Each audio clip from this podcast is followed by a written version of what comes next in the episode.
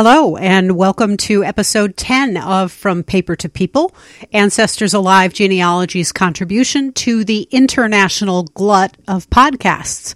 I am your hostess with the mostest, Carolyn Nee Lachlan. Sorry, I'm a bit late again this week. I do have a decent excuse, though, in addition to a kind of a crash with my overall recording extravaganza here in my office, we're having a nor'easter blizzard and there have been a couple of power flashes. I have a little humble brag for you this week. We just blew past the 600 download mark, averaging a download an hour since last week. Thank you. 35 U.S. states and 12 nations are listening because Ireland just jumped on board for a bit of the crack. Welcome, Homeland. Welcome, all of you, and thank you for your support thus far. I got a cool request in the mailbag this week, so here's a special good day to Liza in Queensland, Australia. I am so psyched that folks are listening outside the U.S. I know I talk mostly about U.S. records, but I am glad that the methodology, how to kind of stuff is useful to everybody. And Liza, you inspired part of this week's episode, so thank you for that. And finally, I have two new supporters on Patreon, for which I am very grateful. I have finally risen above the bare subsistence level. The podcast is now paying for its own production costs, and all further funds are going toward compensating my time and expertise.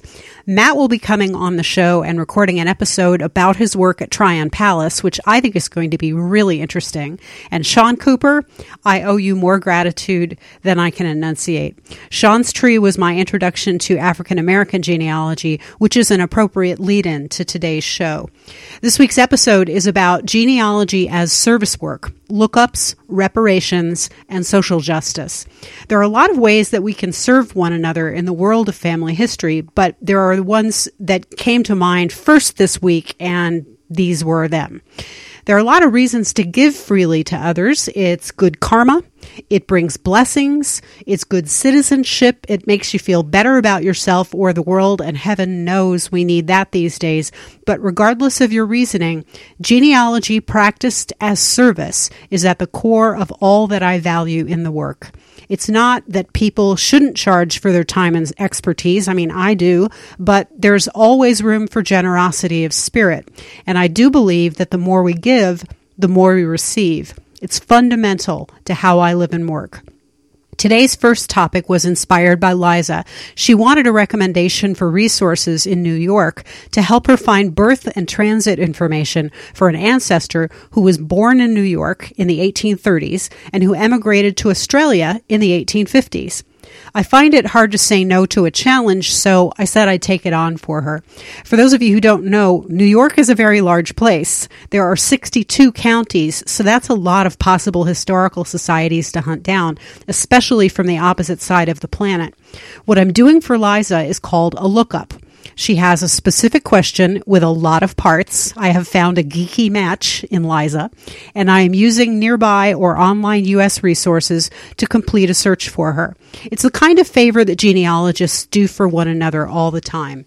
There's even an organization that does nothing but this. It's called Random Acts of Genealogical Kindness, though I find it far more amusing to call it by its initials, RAOGIC.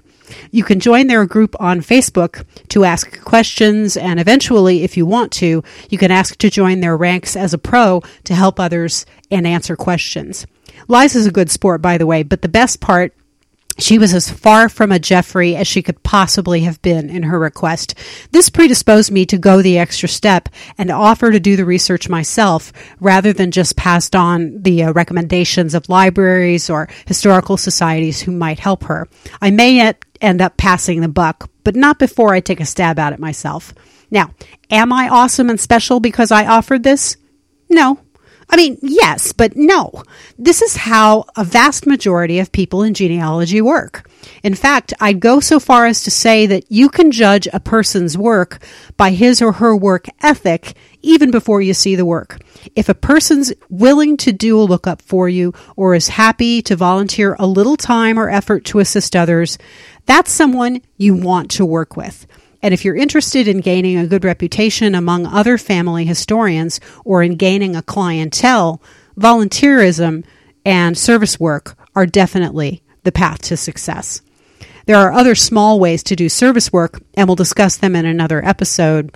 Among them, I would say, would be join volunteering uh, at Find a Grave, photograph gravestones in nearby cemeteries for people who want them, join genealogy Facebook groups for your state or your locale, and do bits of research in the style of random acts of genealogical kindness or Rayogik. If you speak and read more than one language, join a Facebook or other group or society that provides free document translations for researchers. If you ask around and you do a few Google and Facebook searches, you can find ways to be of service that will give you more experience and that will provide valuable resources to amateur and professional researchers across the globe. And that, my friends, is absolutely worth doing. The ultimate in service work in my book, using family history skills, is reparational genealogy.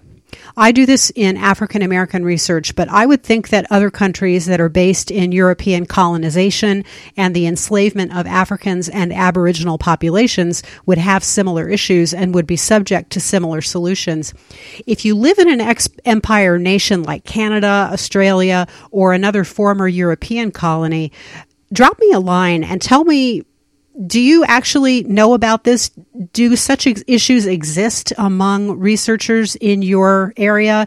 Do people looking into their family trees have problems like this? I'm really curious about how things work on the ground in other countries. I've never researched for a client outside of the United States. Now, to be clear, I do charge for reparational work, so I guess you can't say that it is complete reparations. Instead of an hourly fee, I charge a one time flat fee of $50 to create a tree. I research it thoroughly in Ancestry.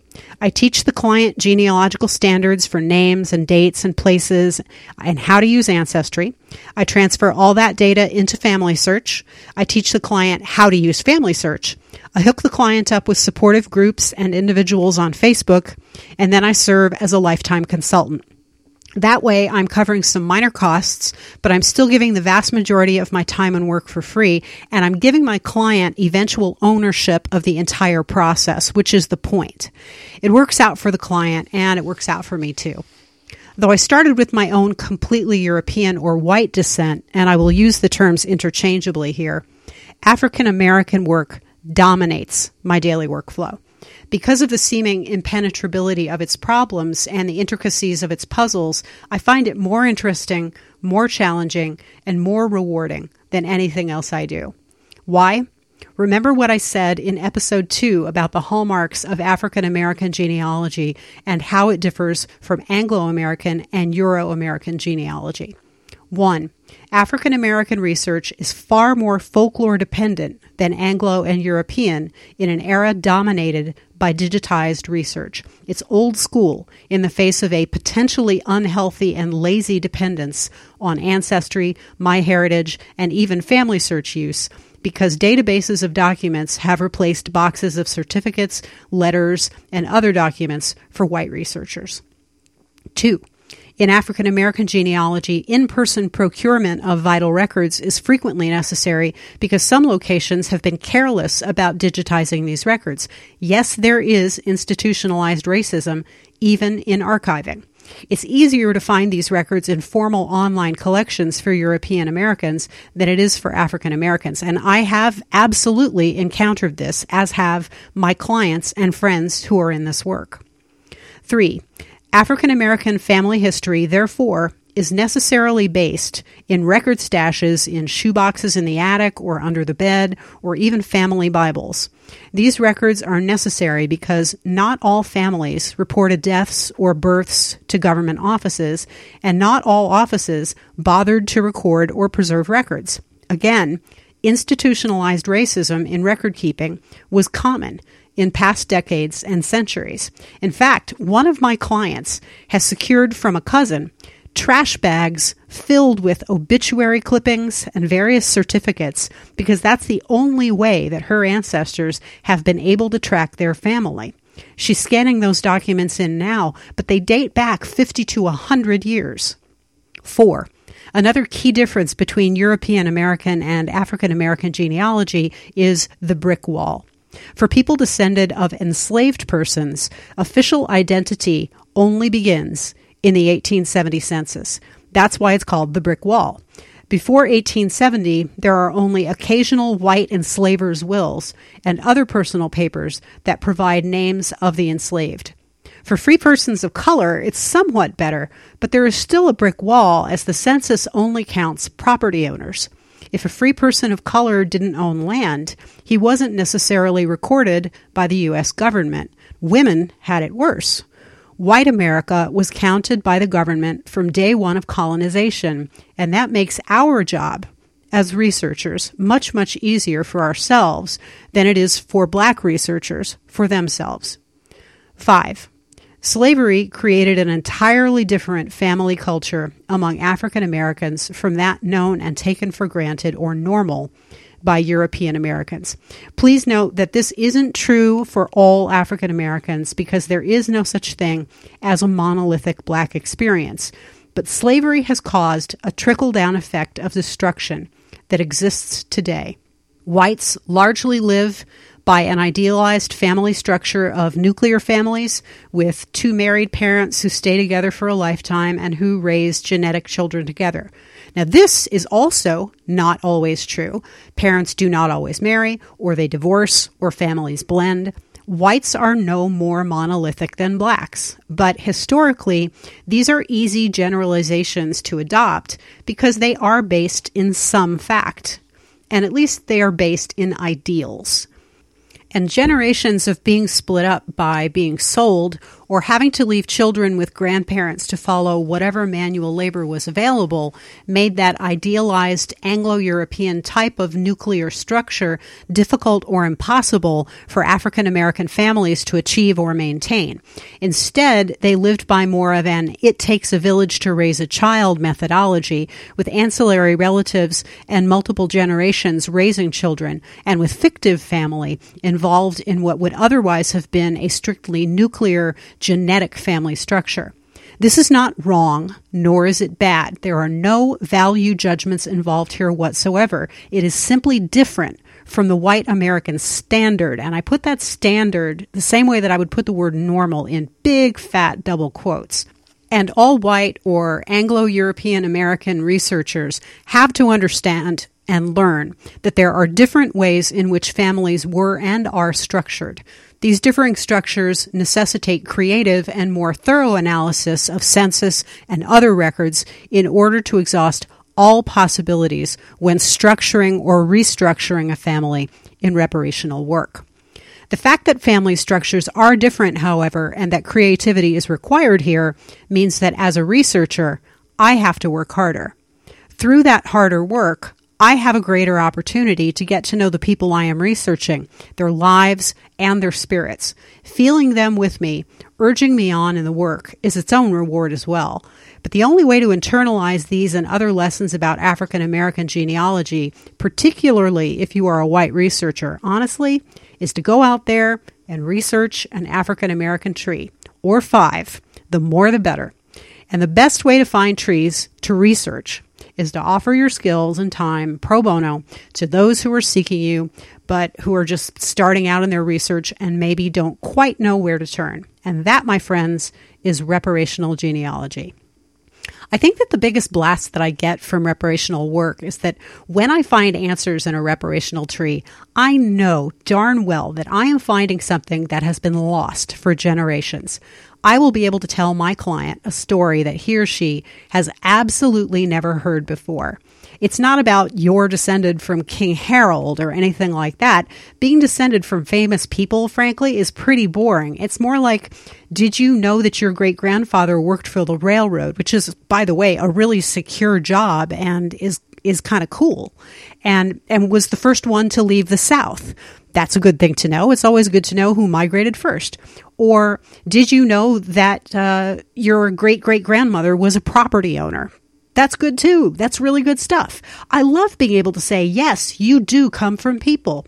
I love giving people their names, and I love being able to give them the raw materials that can start them on a journey that, coupled with DNA, can find them cousins in diasporic Africa and on the African continent. Because remember, I can find passage records for almost all of my ancestors and their immigrant trips to this continent because they came willingly and their names were recorded between 1611 and 1830.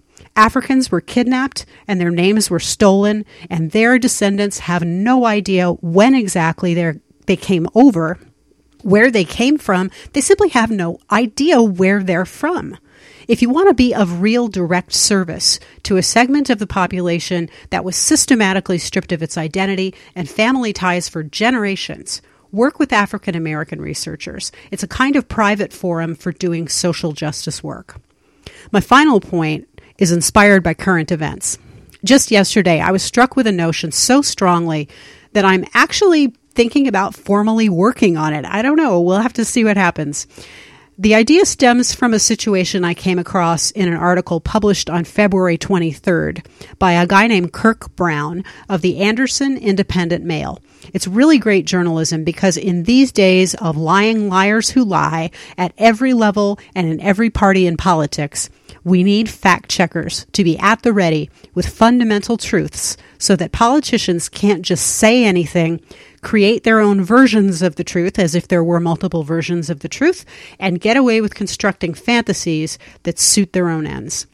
Anyway, the article is entitled South Carolina Governor Candidate Says She Was Unaware Her Ancestor Owned Dozens of Slaves. And there's a lot of subsequent coverage of this issue and of this article in a lot of other newspapers all over the country. In this initial article, though, Kirk Brown explains that a South Carolina gubernatorial candidate named Catherine Templeton spoke at Bob Jones University in February of 2018. And um, for those of you who live outside of the country, outside of the United States, yes, we actually have an institution of higher learning that is called Bob Jones University. You gotta love America. The speech was directed to a pro Confederacy audience and this is what Templeton said. This is a direct quote. I think it's important that my family didn't fight because we had slaves. My family fought because the federal government was trying to tell us how to live. We didn't need them to tell us how to live way back then, and we don't need them to tell us how to live today. So, okay, she was making a states' rights argument, and that's an argument on the political spectrum that I understand. Of course, what she didn't mention is that those ancestors didn't like being told how to live because they wanted to keep their slaves. Kirk Brown confronted her with census and slave schedules from 1860, showing that those high principled ancestors, those idealistic Confederates she touted, were in fact slave owners. Just one of her Brawley ancestors owned 66 slaves in 1860 with a fair market value of $900,000 in today's money. That's an estimable element of participation in the slave market and slave trade, according to Joseph McGill, and he's an expert in the field.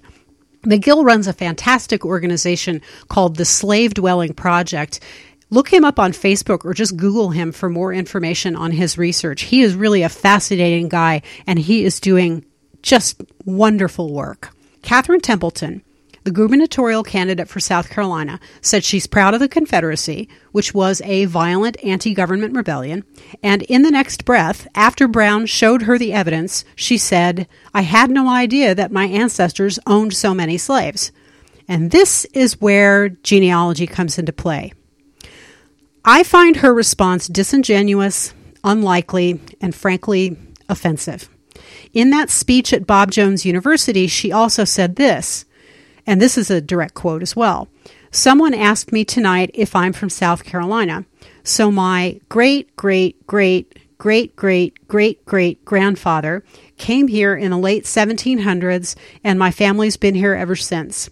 In fact, my father was named after Judge William Brawley, who fought for the state, fought in the Battle of Seven Pines, even lost an arm for this state. That ancestor she named, Judge William Brawley, his daddy owned the plantation and the 66 slaves worth $900,000 in today's money. If she knew that her seventh great grandfather settled in the Carolinas and she knew her ancestors' military in the Civil War, she knew and knows her family tree. So, how did she not know that her people enslaved other human beings? If she knew her family, she must have known where they lived and she must have known their family business. They had plantations. Who did she think worked them? Elves? I'm truly getting up my Irish here, so I'll get to the point. I think that this is a great place for genealogy to go. I think that genealogy has a very real place in the public forum of social justice, in holding politicians' feet to the fire about the stories they tell about their families. People got snippy when Elizabeth Warren stated that she was part Native American, right? That's a problem easily solved. Do the research and publish it and demand a DNA test of the candidate. Make her back it up. Catherine Templeton says her family was 100% idealist and 0% slaveholding. That's a problem easily solved, as Kirk Brown proved. He did the research and he published it. I think that a nonpartisan band of researchers who want to use their historical record to get the truth out would be of great utility in these fraught and challenging times. American genealogists have a rep for being a bunch of blue haired old white ladies sitting around in musty libraries, drinking tea, and trying to disprove one another's applications to the daughters of the American Revolution. But pumpkins, that ain't it at all. We are scary, we are fierce, and we are every shade of the rainbow. We can find your living cousins and their worst secrets just from public records. We can track down your enemies and your illegitimate fourth great grandfather's true paternity. We are genealogists. Hear us roar. And in a time of dangerous and extreme distortion of the truth, I think it would be amazing to have an organization called Genealogists for Social Justice. We'd start out small, pro bono. Maybe we'd evolve to a 501c3 tax free entity, and maybe we'd wear groovy capes. We'd research every candidate who made a spurious or a shifting claim about issues of race, religion, or ethnicity, either about him or herself, about other candidates, or about their constituencies. We'd use the historical record to fact check candidates, and we'd make the truth public for all to see. We'd spread our genie magic far and wide, and we would make the world better and a more honest place. It's just a notion so far, you know. But I'd like your feedback, actually. What do you think about using genealogy to vet political candidates who make claims about their own or their opponents or their constituents' heritage? I'd really like to know that. So so give me a give me a shout out about that. So, we're to that point in the program where I ask you, what did we learn today? Doing lookups for other people is the backbone of a civilized society, and Liza really knows how to write a good email. Reparational genealogy is a service that all genealogists, semi pro and pro, should provide because it offers numerous opportunities for learning, for service, for reparations, and for intercultural understanding. And I think it's time for genealogy to have its own Marvel superhero band. I volunteer myself. Thanks so much for listening. If you podcast and you want original theme music like mine, email my good friend Curt Brady at curtisbrady at yahoo.com. Tell him I sent you. He can hook you up with rock, blues, country, folk, pretty much anything that you can think of. If you have a concept or a music sample, send it to him. He writes, plays, and records. Would you like to ask an on air question? I'm in the US, so if you're calling from outside the country, use the country code 010, then dial 631 201 0589 and leave a message with your name, location, and question. I'll play it and answer it on air. Otherwise, you know where you can find me. I'm online at ancestorsalivegenealogy.com and on Facebook at Ancestors Alive Genealogy. Follow me on Twitter at Ancestors Alive and on Instagram at Ancestors Alive Genealogy. If you have a request, a dispute, a book recommendation, or a question for the mailbag, you can contact me at ancestorsalivegenealogy at gmail.com and please, if you find value in this podcast, support me on Patreon and win or earn valuable prizes. Go to patreon.com slash ancestorsalive and sign up for any of five support levels, ranging from $5 to $25 per month. I need that financial support to keep this virtual classroom going. Have a great week. Do your research. Don't be a Jeffrey. Find a way to commit one small random act of genealogical kindness, and above all, expect surprises.